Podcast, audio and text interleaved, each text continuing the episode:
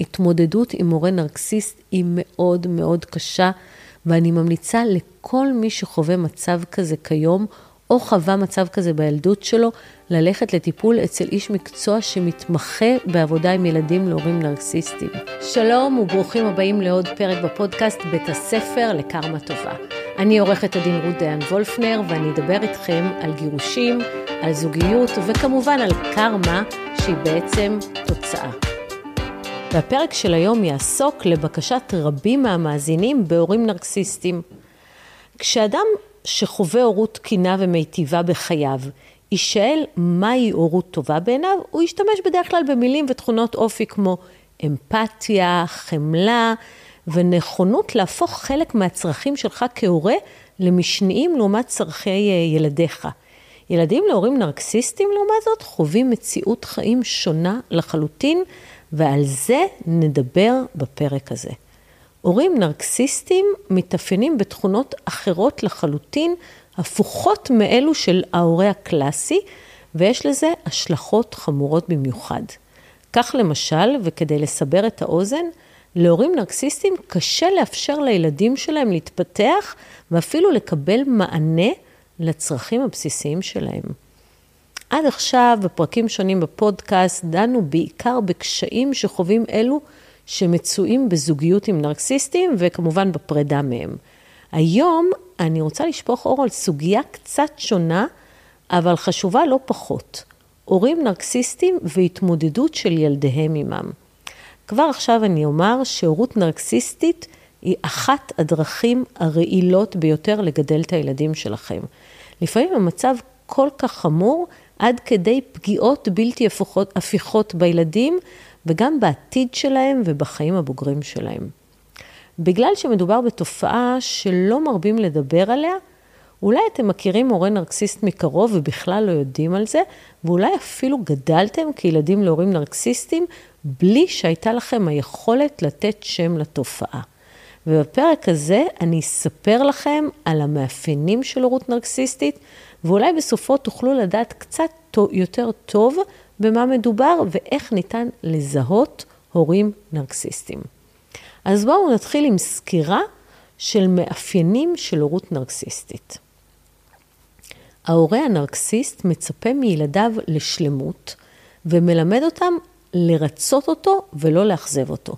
בהמשך נבין שיש להתנהגות הזאת השפעה חמורה ביותר על הילדים, שעלולה להביא אותם אפילו לידי חרדה ודיכאון. בתוך כך, ההורה הנרקסיסט יצפה מהילדים שלו למלא את מטלות הבית באופן מושלם, לקחת חלק פעיל בתחביבים שלו עצמו, גם אם הם לא רוצים בזה, וכדי להבהיר את הנקודה הזאת, אני רוצה לספר לכם סיפור. שזה, הוא בעצם, הסיפור הזה הוא בעצם הסיבה שבגללה החלטתי להקליט פרק בנושא הזה. בחודש שעבר הגיעה אליי לפגישת ייעוץ גלית, אישה בשנות ה-40 לחייה, והיא סיפרה לי שהאהבה בינה ובין בעלה חגי נגמרה מזמן, שהם רבים המון ושאין ביניהם יחסים אינטימיים כבר יותר משנתיים. כבדרך אגב ובחצי לחישה, כאילו כדי שאני לא אשמע, היא הוסיפה ואמרה שהיא מצטערת על זה שהיא גזרה על הילדים שלה, דן ועומר, בני השש ושמונה, כזה אבא. הרבה פעמים אני נתקלת באנשים שהטינה שלהם כלפי בן הזוג היא כל כך עזה, עד כדי כך שהם מדברים רעות על ההורה השני, גם אם אין דברים בגו. אבל משהו בגלית ובאופן שהיא אמרה את הדברים, גרם לי להיכנס לעובי הקורה. הייתה מופתעת כאשר אחרי כל מה שהיא סיפרה בחרתי להתעמק דווקא באמירה הזאת על האבהות של חגי, ובאמת לא טעיתי. גלית סיפרה בכאב על אבא שמנהל משטר צבאי בבית. כל הערה באמורה שהילדים מקבלים בבית ספר, הכי קטנה שתהיה, גוררת צרחות וצעקות ועונשים וטרור מוחלט בבית. והיא סיפרה שלילדים אסור לפגוש חברים כל עוד יש כלים במדיח. ושחגי מכריח אותם לצאת איתו להפלגות בים מדי שבת, כי זה התחביב הכי גדול שלו. בכלל לא מעניין אותו ואין לזה שום משמעות מבחינתו שדן מקיא את הנשמה בכל הפלגה. ככה יוצרים חוסן, הוא אומר לו. ובמיוחד שבר לי את הלב הסיפור שלה על היעדרותו של חגי מיום עלייתו של הבן עומר לכיתה א'. עומר התחנן בפני אבא שלו שיגיע ללוות אותו לכיתה א', אבל חגי העדיף לצאת להפלגה, כי יש ים פלטה, לא מפספסים דבר כזה. לבסוף אמרתי לגלית, ואני אגיד גם לכם, שמדובר בהתנהגות קלאסית של הורה נרקסיסט. ההורה הנרקסיסט גם מרבה לעשות גז לייטינג לילדים שלו, אפילו לילדים שלו, כן. הוא יגיד לילדים שלו שיש שמש בחוץ, כשיש בחוץ סופה. לטובת מי שלא שמע את הפרק על גז לייטינג, אני אזכיר שמדובר במניפולציה פסיכולוגית בוטה במיוחד, שהמטרה שלה לערער את הקורבן ולגרום לו לפקפק בעצמו, בערכים שלו ולפעמים אפילו בזהות שלו. הגז לייטינג גורם לקורבן להטיל ספק בבוחן המציאות שהוא חווה וביכולת השיפוט שלו, ולקבל את תמונת המציאות, אותה בוחר להשתיל במוחו הגורם המתעלל. ואחת הדוגמאות לגז לייטינג של הורים נרקסיסטים כלפי הילדים שלהם, באה לידי ביטוי בכך שהם מנסים להתכחש לאירוע כלשהו אה, שהיה בעבר, אפילו אם הוא טראומטי, והם מבטלים את הרגשות של הילד לאירוע הזה. זה יכול לבוא לידי ביטוי בזה שהם אה, יגידו לו, אתה לא זוכר, בשנה שעברה זה לא היה ככה, אף פעם לא היה את זה, זה לא מה שאתה חושב, ממש עושים לילדים שלהם גז לייטינג. עוד תכונה של הורים נרקסיסטים זה שהם חשים מאוימים מהכישרונות של הילדים שלהם, והם נוהגים להקטין אותם או להתעלם מהם במקום להאדיר אותם ולהתגאות בהם, וכל זה בשביל לשמור על העליונות שלהם בתוך מערכת היחסים. כך למשל, ההורה הנרקסיסט השתמש במשפטים כמו לעולם לא תהיה מספיק טוב בכדי להיות עורך דין, או רופא, או מה שאתה רוצה להיות, או תמיד משהו חייב להיות לא בסדר איתך. אני זוכרת שהבת שלי הייתה בתיכון, היא סיפרה לי שאימא של ילד מהכיתה לא הסכימה לשלם עבור הבן שלה את השיעורי מחוננים במתמטיקה, בטענה שממילא מדובר בבזבוז כסף, כי, הוא, כי גאון במתמטיקה הוא לא. וזה פשוט היה מזעזע בעיניי לשמוע את ההקטנה וההשפלה שהאימא לא מוכנה לשלם על שיעורי מתמטיקה כי הילד שלה לא גאון.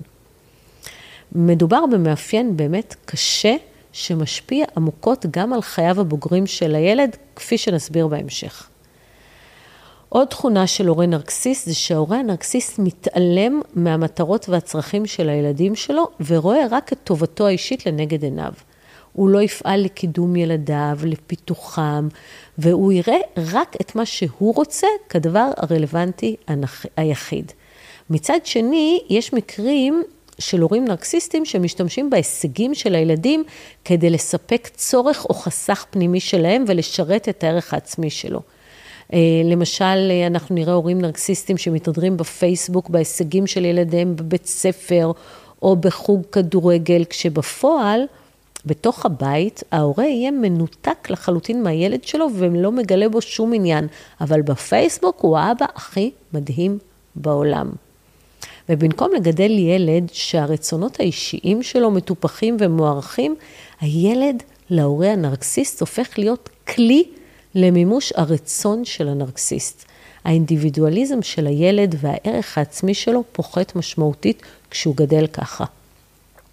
ההורה הנרקסיסט גם עסוק מאוד בעצמו ובדאגות שלו, ולא פנוי רגשית כדי לשמוע את הכאבים ואת הצרכים של הילדים שלו, והוא גם מקטין אותם.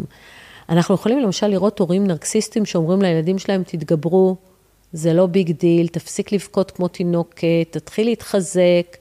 כלומר, בניגוד ליחסי הורי-ילד נורמטיביים, שבהם לילד יש איזשהו מרחב בטוח להביע את הרגשות שלו, לכאוב, לבכות, להיות חלש, ילדים להורים נרקסיסטים מתמודדים עם היעדרו המוחלט של מרחב כזה, והם לא מקבלים לא אמפתיה לחולשה ואפס אמפתיה למצוקות שלהם. הורים נרקסיסטים גם חווים התפרצויות רגישות, כלומר התקפי זעם יש מאין. ההתקפים האלה מאלצים את כל הסביבה שלהם, ובמיוחד את הילדים, ללכת על ביצים, לפחד, להיות כמו עכברים מבוהלים בבית. והם באמת יכולים לחטוף התקפי זעם בלי שום התראה מוקדמת, או לפרוץ בבכי פתאומי, ו- ולפעמים ההתקפי זעם האלה מגיעים לכדי אלימות פיזית, והילד כל הזמן צריך לחיות באיזשהו פחד לקבל עליו התקף זעם. הורים נרקסיסטים גם מרגישים שהילדים שלהם חייבים להם מגיל צעיר, ולעיתים קרובות יחסי הכוחות האלה ממשיכים גם לבגרות, וילדים להורים נרקסיסטים שומעים משפטים כמו, אני גידלתי אותך, אכלתי אותך, הלבשתי אותך, עכשיו אתה חייב לי. ההורים נרקסיסטים חיים בתחושה שחייבים להם, שהילדים שלהם חייבים להם ומצפים לקבל מהם תמיכה וטיפול כל החיים, בלי קשר לגיל של הילדים ולמצב הרגשי, הפיזי והמשפחתי שלהם.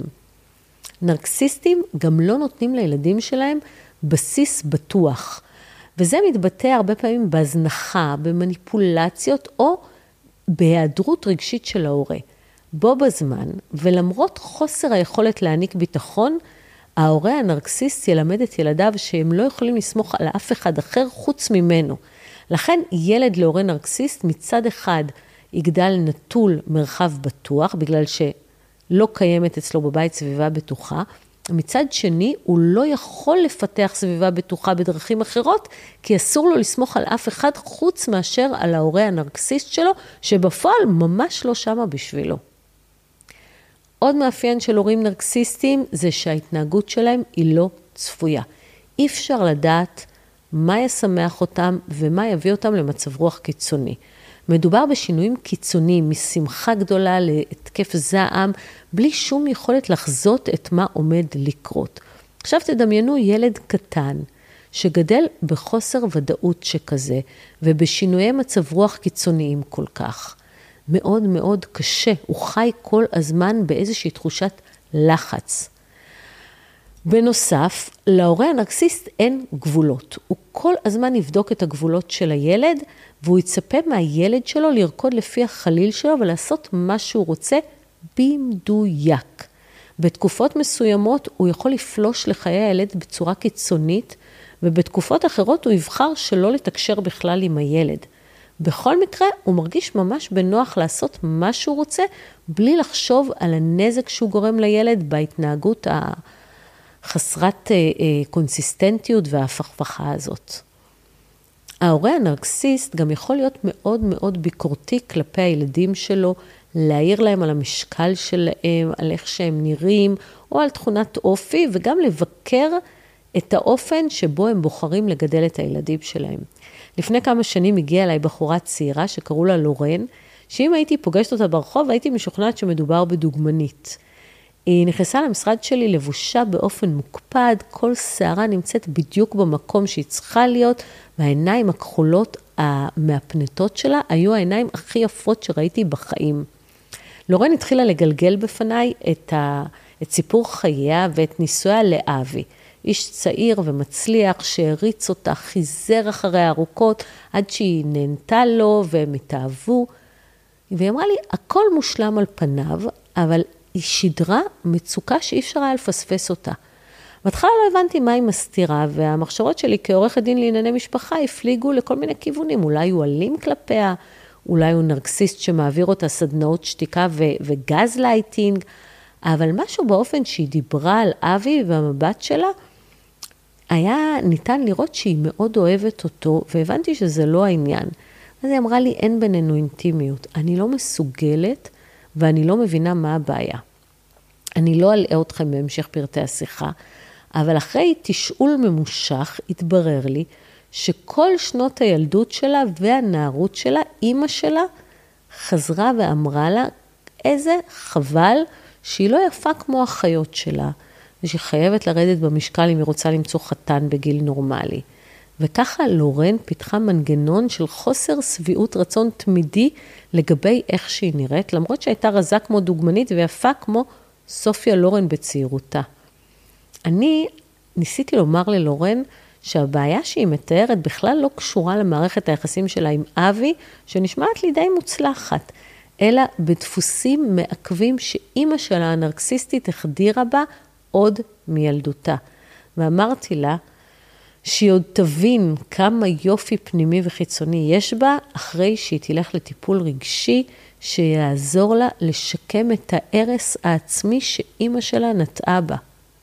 לורן ואני המשכנו לשמור על איזשהו קשר בהודעות וואטסאפ, ולפני כמה חודשים היא כתבה לי הודעת אה, וואטסאפ שמאוד שמחה אותי, וסיפרה לי שהיא עברה תהליך מאז שנפגשנו, והיא כתבה לי, אני לומדת לאהוב את עצמי מחדש, ולמצוא בעצמי יופי שאף פעם לא האמנתי שיש בי. כמובן שהיחסים שלה עם אבי השתפרו פלאים ככל שהתקדם הטיפול וככל שהיא בנתה ערך עצמי וככל שהיא הבינה עד כמה האמירות המקטינות והביקורתיות של אימא שלה, הנרקסיסטית, במשך שנים השפיעו על החיים הבוגרים שלה.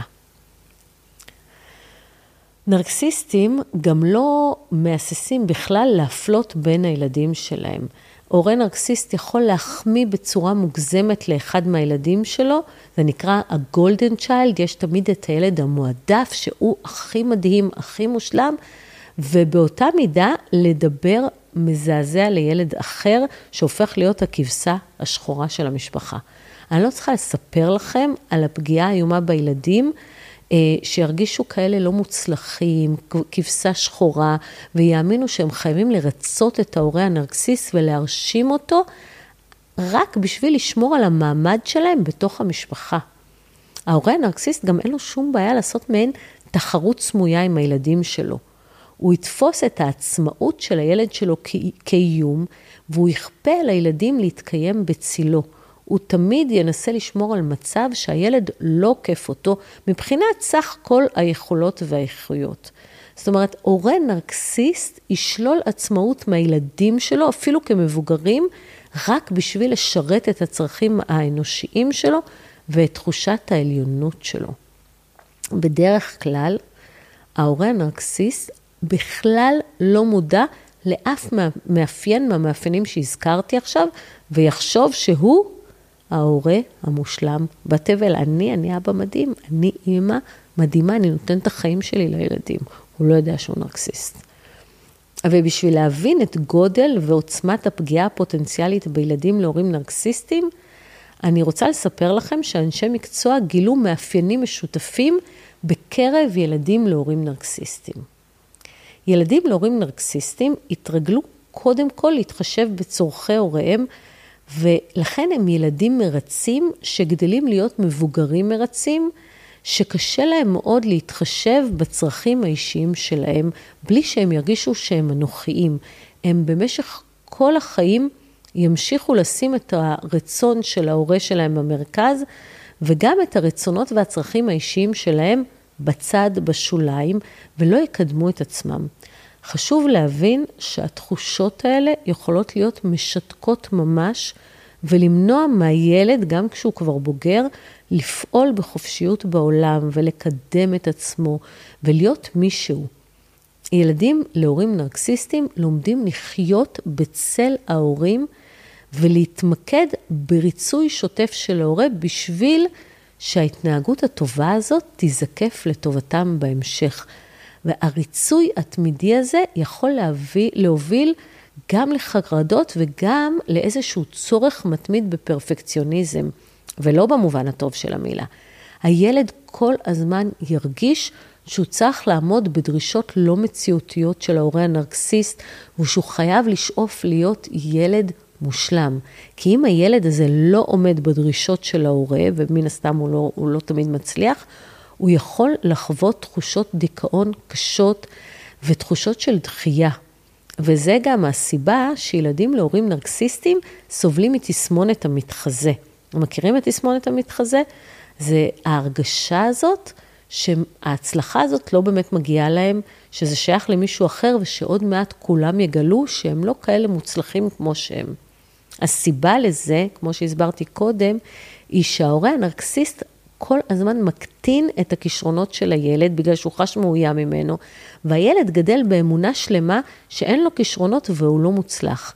ובהתנהגות הזאת, הורים נרקסיסטים חורצים במקרים רבים את מידת ההצלחה של הילדים שלהם בחיים, בגלל שמי שלא מאמין בעצמו בצורה כל כך קיצונית, בוודאי יהיה לו מאוד קשה להגיע להצלחות. ילדים להורים נרקסיסטים גם מרגישים קושי עז בשמירה על מרחק או בהצבת גבולות. הם כל הזמן ירגישו אשמים שהם מנסים להתרחק מההורה או להציב לו גבולות והם יישארו קרובים להורה הזה למרות שהם חווים התעללות רגשית ולכן הם יחוו קושי ממש עז לשקם את עצמם לאור העובדה שהגורם המתעלל, ההורה הנרקסיסט שלהם, כל הזמן נשאר חלק מהותי בחיים שלהם, כי כשהם מנסים להתרחק, הם מרגישים ייסורי מצפון נוראים. ובגלל הצורך הזה להיות מרוכזים כל הזמן בהורה ובאושר שלו, האישיות של הילדים להורים נרקסיסטים מתפתחת סביב ההורה ולאורו. הם יגדלו לארגן את החיים שלהם סביב אושרם של אחרים, בלי לתת מקום לאושר שלהם ולרצונות שלהם, והם לא ידעו להגיד לא. ורבים מהם ימצאו את עצמם במקצועות שהם בתחום של הטיפול ושל הסיוע. הם גדלים ככה שהם לא יודעים מה זה אהבה ללא תנאי. ובגלל שהם מכירים רק אהבה שמבוססת על מניפולציות ועל תנאים, אהבה כנה ואמיתית יכולה להיראות להם מפחידה מדי, ותהיה להם נטייה להיכנס למערכות יחסים עם בני זוג, נכון, נרקסיסטים. זאת אומרת, ילד להורה נרקסיסט יבחר שלא במודע להיכנס למערכת יחסים רעילה כמו זו שהוא חווה בבית, ובכך הוא בעצם ישעתק את הקשרים הרעילים בחיים שלהם. בשביל לשמור על התא המשפחתי, הם יימנעו מהאשמת ההורים שלהם והם ייקחו את כל האשמה על עצמם. מדובר במאפיין שיכול להמשיך איתם לבגרות, כך שהם ימשיכו לקחת את האשמה על עצמם, גם במקרים שהם לחלוטין לא באשמתם. בסיטואציות אה, אה, מסוימות, אפילו שזה קשור דווקא להורה הנרקסיסט, הם יגידו, אני אשם. הם עשויים להפוך את עצמם לשעיר לעזאזל, והרבה פעמים בשביל לשמור על השלום והרוגע סביבם, הם פשוט יגידו, עליי, הכל עליי.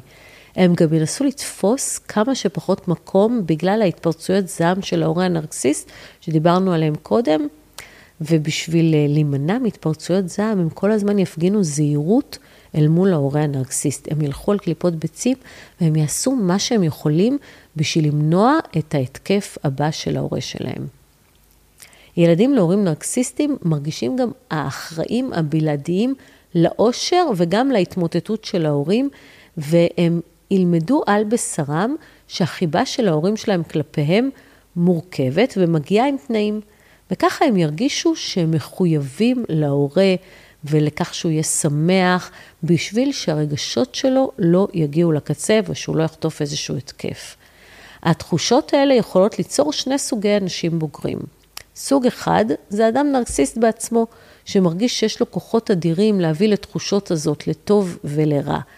השני, סוג שני של אנשים, זה אדם חסר ביטחון, שמרגיש אשם בכל הרגשות הקשים שהוא חווה סביבו, ושני המצבים גרועים מאוד. בגלל שההורה הנרקסיסט לא יודע לתת לילד שלו תחושת ביטחון, ובו בזמן משכנע אותו שאסור לו לסמוך על אף אחד אחר מלבדו, בבגרות יגדל הילד להיות מצד אחד עצמאי מאוד, ומצד שני עם בעיות אמון קשות בסביבה שלו. אני אגיד שמנגד, יש ילדים להורים נרקסיסטים שדווקא יהיו תלותיים במיוחד בבני הזוג שלהם, וידרשו תשומת הלב של בן הזוג כל הזמן. בכל מקרה, לא מדובר בקשר תקין ובריא בין זוגות. אז אחרי שלמדנו איך ניתן לזהות את מערכת היחסים המורכבת והרעילה בין הורה נרקסיסט לילד שלו, בואו ננסה להבין איך אפשר להתמודד עם המצב המורכב ולהשתקם. ברור שהתאוששות מילדה, מילדות כזאת היא ממש לא פשוטה. מדובר בתהליך הדרגתי שייקח הרבה זמן והרבה כוח. אז קודם כל חשוב לא לנסות להתמודד חזיתית. עימות חזיתי עם ההורה הנרקסיסט יכול להוביל לקרב של ממש. אם אתם תצביעו על ההתנהגות השלילית של ההורה הנרקסיסט ותאתגרו את העולם המושלם שיש לו במוח, הוא, ירו, הוא יחוש כתוצאה מכך אה, תחושות של בושה, של פגיעות, של זעם, ואז יגיעו אה, תגובות קיצוניות. לכן, מומלץ לקבל את ההורה הנרקסיסט כמו שהוא. כל ניסיון לשנות נרקסיסט כמעט בלתי אפשרי. אלא אם הנרקסיסט רוצה להשתנות בעצמו, זה משהו אחר. ולכן, אם אתם מקבלים את ההורה הנרקסיסט כמו שהוא, תוך הבנה שמדובר באדם פצוע רגשית, הקבלה הזאת תסייע לכם להפחית סטרס וחרדה. הפעולות הקשות שמכוונות אליכם הן בעצם ההשלכות של האופן בו הנרקסיסט, ההורה הנרקסיסט שלכם מרגיש כלפי עצמו. את זה צריך לקבל ולהבין. עוד דרך להתמודד היא לזהות את דפוסי ההתנהגות ולתכנן דרכי תגובה מראש. אם תדעו לזהות את דרכי ההתנהגות של ההורה הנרקסיסט, לא תהיו מופתעים כל פעם מחדש, תפסיקו להפגין אה, אה, תגובות אימפולסיביות, תפסיקו להיפגע, ו, וככה תפחיתו רגשות אשם וגם רגשות חרטה קשים. מה שחשוב זה ללכת לטיפול בשביל לעבוד על הערך העצמי, על הערכה העצמית וגם על הביטחון העצמי שלכם. כולנו מבינים שלילד להורה נרקסיסט לא ניתנה תחושת ביטחון במהלך הילדות שלו. אבל תחושת ביטחון זה דבר שניתן לפתח בכוחות עצמכם. זה אומנם עבודה קשה, אבל אה, הערכה וביטחון עצמיים הם המפתח האמיתי להישרדות כשאתם ילדים להורים נרקסיסטים. חשוב מאוד שתלמדו להכיר בערך העצמי שלכם, למרות העלבונות שחוויתם מההורה הנרקסיסט שלכם, ואני יכולה להבטיח לכם שאם תטפלו בזה, העבודה הקשה תשתלם. עוד דרך התמודדות היא לגייס חמלה כלפי ההורה הנרקסיסט. אם אתם מצליחים לגייס כלפיהם חמלה, יחד עם החמלה מגיעה הרבה פעמים סליחה שמשחררת מרגשות קשים כלפי ההורה הנרקסיסט. אפשר להתייחס אליו כמו אל הורה חולה. חשוב גם, לא פחות חשוב, לחוש חמלה כלפי עצמכם. אין ספק שהילדות בצל ההורה הנרקסיסט היא ממש קשה. והנה, לאחר כל תלאות הדרך, הגיע הזמן שתהיו גאים בעצמכם על זה שהצלחתם לשרוד את מערכת היחסים הפוגענית הזאת בין הורה לילד. עכשיו אתם צריכים ללמוד להעניק לעצמכם את כל החמלה שההורה שלכם לא היה מסוגל לתת לכם, ובכך לנסות ולשקם את, את עצמכם. תנסו להתרכז בעצמכם. התאוששות מילדות לצד הורה נרקסיס היא לא תהליך קל ולא תהליך קצר. תהיו סבלניים ותשימו, תנסו לפחות לשים את הצרכים שלכם במקום הראשון. תיקחו זמן לעצמכם ותכירו בזה שזה בסדר שאתם לא יכולים עכשיו לתמוך באחרים ואתם לא חייבים הסבר, אתם, אתם עכשיו מטפלים בעצמכם. אחרי כל מה שעברתם, אתם חייבים לתת לעצמכם את הזמן. לכו לטיפול רגשי, צרו לעצמכם מעגל חברים קרוב, תנסו ליצור קשרים עם אנשים שחוו חוויות חיים דומות לזה שלכם, וגם תלמדו להציב גבולות ברורים. הורה נרקסיסט יבדוק כל הזמן את הגבולות שלכם, ולו כדי להוכיח שהוא יכול לעשות את זה. הוא יכול להופיע בבית שלכם בלי הזמנה או הודעה מוקדמת, להפר את האופן שבו אתם מגדלים את הילדים שלכם, רק בשביל להכעיס אתכם ולהראות לכם שהם יכולים. לכן אתם צריכים ללמוד להציב לו גבולות ברורים וגם לעמוד בזה.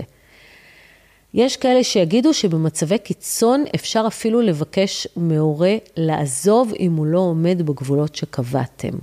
במצבי קיצון בלבד, וכשמדובר בעול שאתם לא יכולים לשאת, צריך לדעת להתרחק מההורה הזה, או באופן זמני או לגמרי. לפעמים, ובאמת למרבה הצער, זו יכולה להיות האפשרות המועילה היחידה. אני אסכם ואומר שמדובר בטיפים שנשמעים פשוטים על פניו, אבל בפועל אני יודעת שהם מאוד מאוד קשים ליישום. התמודדות עם מורה נרקסיסט היא מאוד מאוד קשה, ואני ממליצה לכל מי שחווה מצב כזה כיום, או חווה מצב כזה בילדות שלו, ללכת לטיפול אצל איש מקצוע שמתמחה בעבודה עם ילדים להורים נרקסיסטים. ההתמקצעות של המטפל בתחום הספציפי הזה חשובה בגלל שמדובר בתופעה ייחודית שמצריכה הבנה בקשר המסוים הזה והספציפי בין הורה נרקסיסט והילדים שלו. אם לא חוויתם הורות נרקסיסטית, אבל אתם נמצאים במערכת יחסים רומנטית, או בחברות עם אדם שהיה קורבן להורות נרקסיסטית, יש דרכים שבהם תוכלו לתמוך בהם. תימנעו מלהאשים אותם בהתנהגויות שתיארנו בפרק, תזכרו שהם הקורבן בסיפור. ותהיו קשובים לסיפור שלהם ולרגשות שלהם. תנסו ליצור עבורם מרחב בטוח שבו הם יוכלו לחלוק את מה שהם עברו. ולבסוף, תביעו סבלנות במהלך הליך הריפוי שלהם, ותזכרו שמדובר במצב מאוד מורכב שקשה לצאת ממנו. זהו להיום. אני מקווה שהפקתם ערך. אם אתם מכירים, מכירים ילדים להורה נרקסיסט, אנא מכם תעבירו להם את הפרק הזה. תודה ונתראה בפרק הבא. תודה שהאזנתם לעוד פרק בפודקאסט בית הספר לקרמה טובה. אם הפקתם ערך מהפרק הזה, תעבירו את זה למישהו שאולי זקוק, אתם יודעים, ככה אנחנו מרבים קרמה טובה בעולם. וחוץ מזה, אתם מוזמנים להירשם כמנויים באפליקציית הפודקאסטים שהאזנתם בה, ככה תקבלו התראה בכל פעם שעולה פרק חדש. תודה.